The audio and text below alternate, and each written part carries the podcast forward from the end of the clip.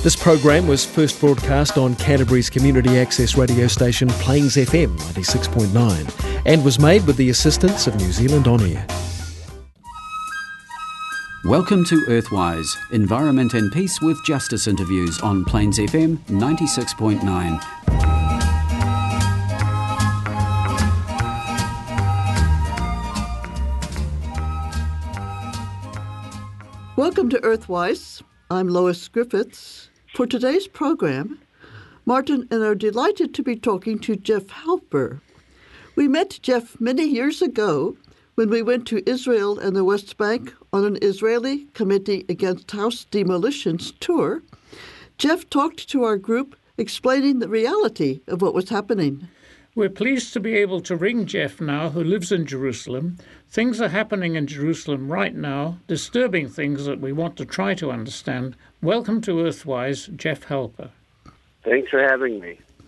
Well, Jeff, people who haven't had the opportunity to visit your part of the world at least have heard of Jerusalem, seen photos of the Golden Dome, probably photos of Israeli Jewish men praying by the Western Wall photos of old, very old buildings. But this is just part of Jerusalem, isn't it? Called the Old City. We hear references to East Jerusalem and West Jerusalem. What does this mean? Are there two separate municipalities? No, no, no. No, it's, well, it should be. you know, uh, East Jerusalem, as it's called, was um, a part of Jordan uh, before 1967, before the Six Day War and um, and then it was conquered together with the West Bank by Israel. So East Jerusalem, including the old city, but also surroundings, um, were considered part of the West Bank. They're considered part of the occupied territory. But in uh, 1967 already, at the very beginning, Israel annexed them uh, and made Jerusalem a unified city so that from in Israeli law, um, uh, Jerusalem is the capital of Israel. Um, in international law, and what the governments, including Australia and New Zealand, um, uh, support, East Jerusalem, the old city, is still a part of uh, the occupied territory, still a part of the West Bank. That's why, for example, your embassy, all the embassies of the world are in Tel Aviv, not in Jerusalem. Because Jerusalem, even in the 1947 partition agreement, was supposed to be an international city. Um, and that was all the controversy when Trump decided to move the American embassy to Jerusalem, that he was, in a sense, preferring Israeli claims to the city over Palestinian claims. And that was not helpful in terms of any kind of peace process. But in general, East Jerusalem, in our point of, from our point of view of the peace camp, East Jerusalem is a part of the occupied territory. What what I envision is this huge district called Jerusalem with a lot of separate villages within it. And the Palestinians right. who live there within that district have a different status, don't they? Status to other Palestinians. Is that correct? Yeah, they're, they're, well, their status is very ambivalent the Palestinians in East Jerusalem because they're not West Bankers in Israeli law. You know, because Palestinians in the West Bank don't have any citizenship. They're not Jordanian. They're not. Uh, they're not Israeli, obviously, uh, and they're kind of stateless and don't really have. There is a sort of a Palestinian citizenship, but it's not really recognized by a lot of the countries of the world. It's very ambivalent. The Palestinians in East Jerusalem are not Israeli citizens either, because don't forget, Israel wants to be a Jewish state. So it doesn't want to give too much citizenship to non Jews. There's about maybe a quarter of a million to 300,000 Palestinians living in East Jerusalem. They're 40% of the Jerusalem population. So Israel doesn't want to give them citizenship. So they have a status that's called uh, that's called permanent residence, which means they can live in Jerusalem. they have access to the entire country for work and so on.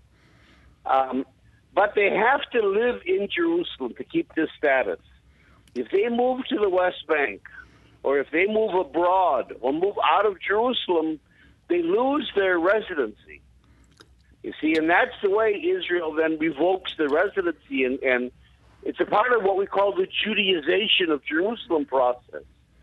Many Palestinians have lost their residency because they went abroad to study or to work or or try to get cheaper housing in uh, in the West Bank. Um, so those Palestinians uh, can vote in municipal elections, but not in national elections. Now- and they're different from Palestinian citizens of Israel.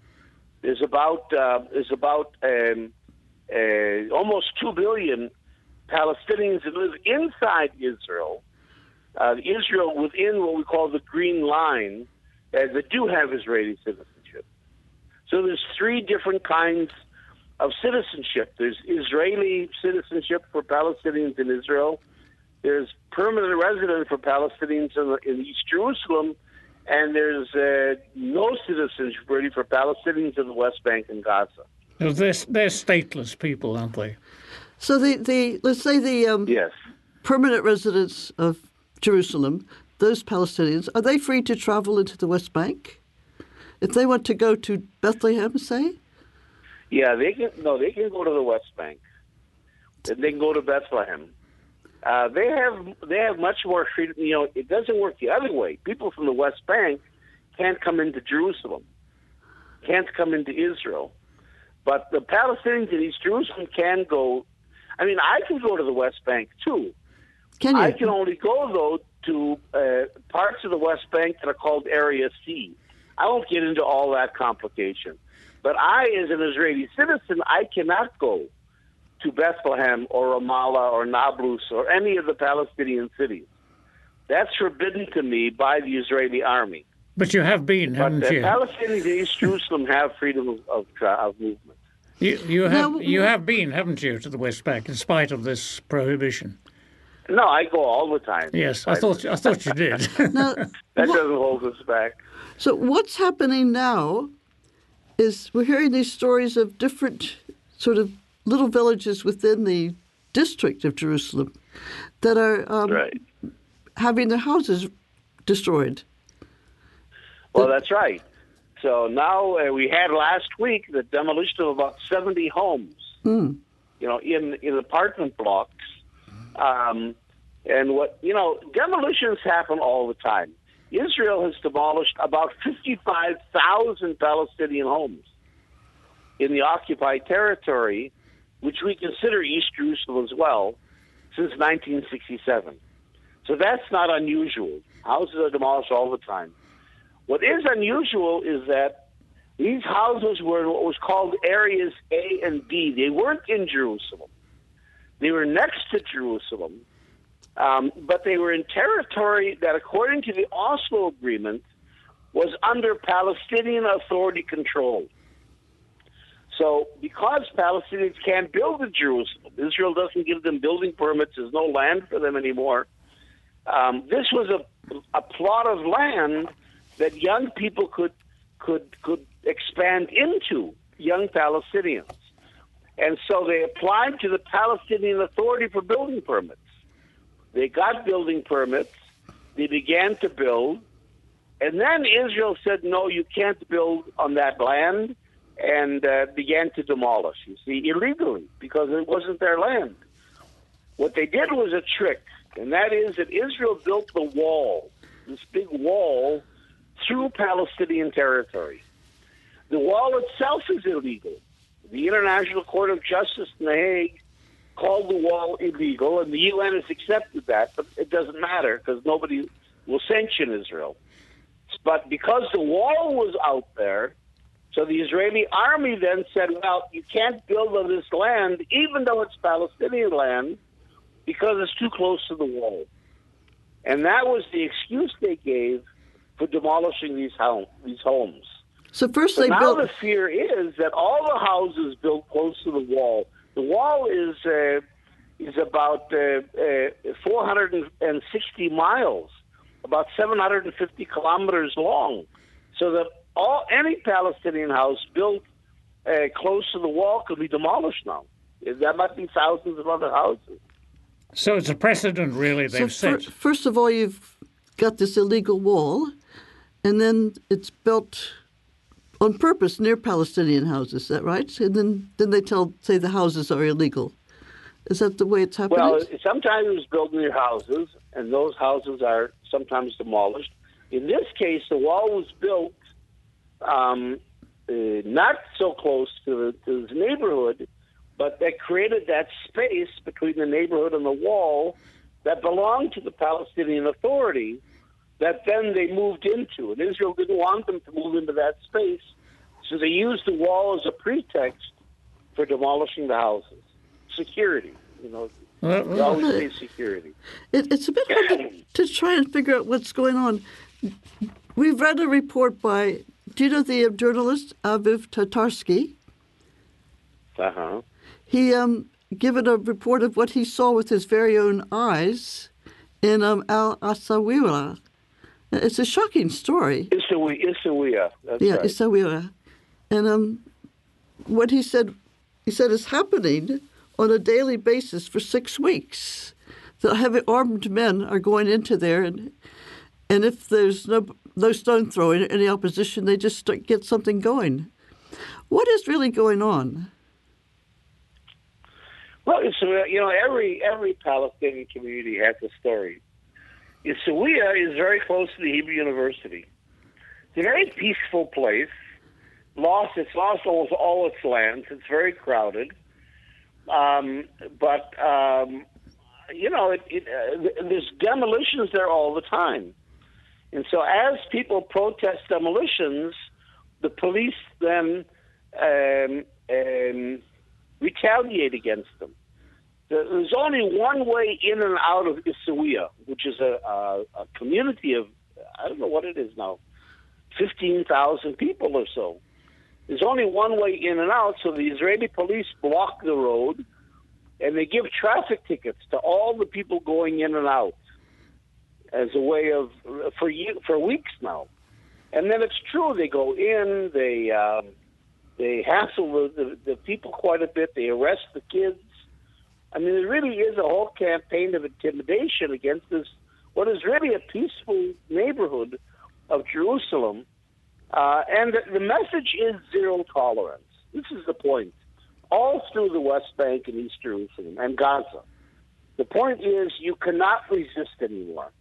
The occupation is over. The whole country is ours. You Palestinians are going to be locked away in little islands.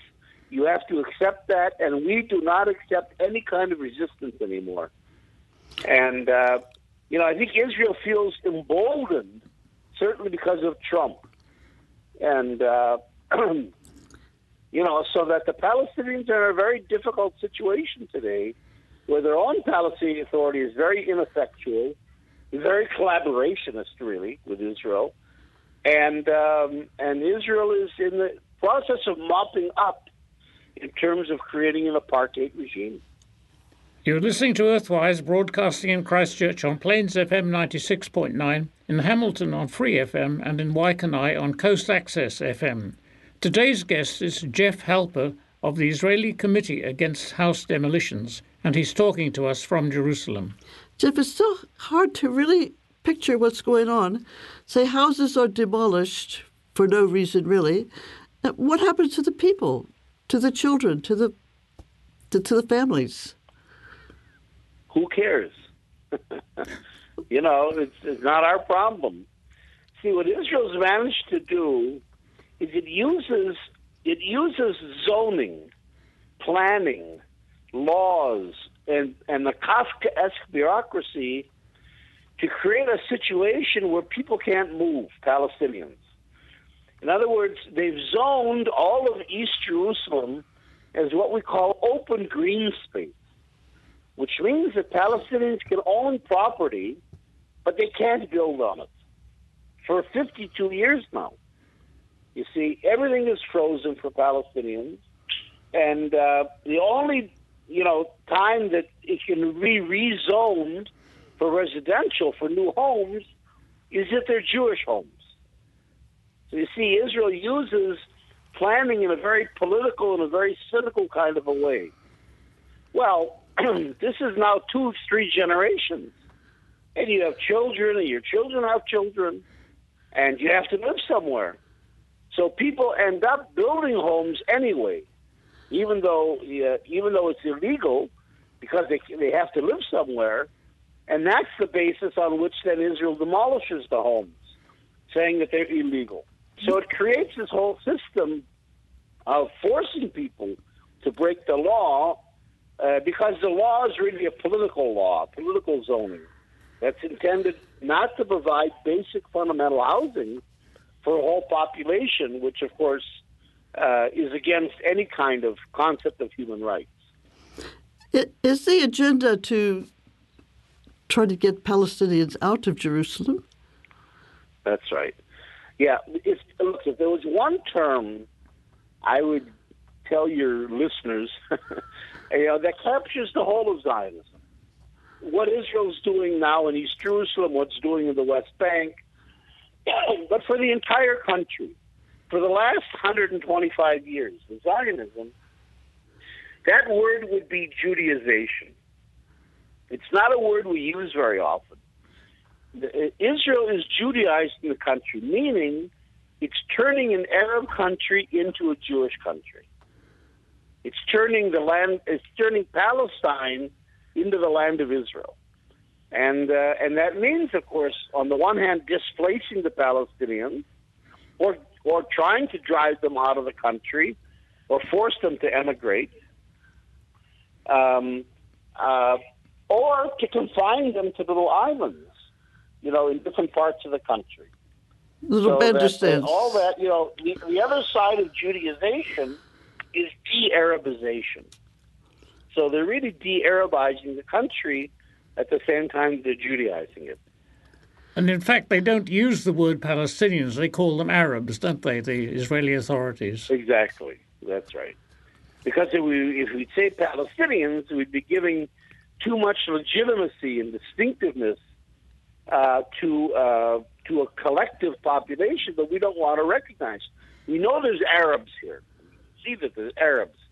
But for us, they don't add up to a people or a nation or a collective that has national rights like, like our rights. And so, yes, we use the word Arabs in a very general way instead of Palestinians. Is there any public opposition among the um, Israeli Jewish population to what's happening? Very, very little. We're talking there to really the opposition. Is, I mean, Pardon me? I say we're talking to the opposition at the moment. Yes, yes. yeah, on a clear day, I might have three or four friends.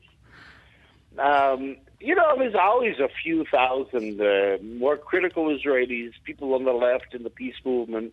There are some, of course. I mean, you know, there's the Israeli Committee Against House Demolitions, which is my group. There's a group called Tayush. There's Rabbis for Human Rights. There's Breaking the Silence. There's Yesh I mean, there are there are organizations, the women's uh, organization and so on, uh, but they're very very small and they're not represented in the parliament. So you know, our our parliament is really is 120 members, of which um, 100 and, and uh, I would say 110 are right wing. You know, uh, not not in our camps. Maybe you know well, maybe that's a little exaggeration because you've got you have 13 Arab or Palestinian members of parliament, and then you've got another, I would say five or six or seven Jewish members of parliament that are more a little bit more liberal.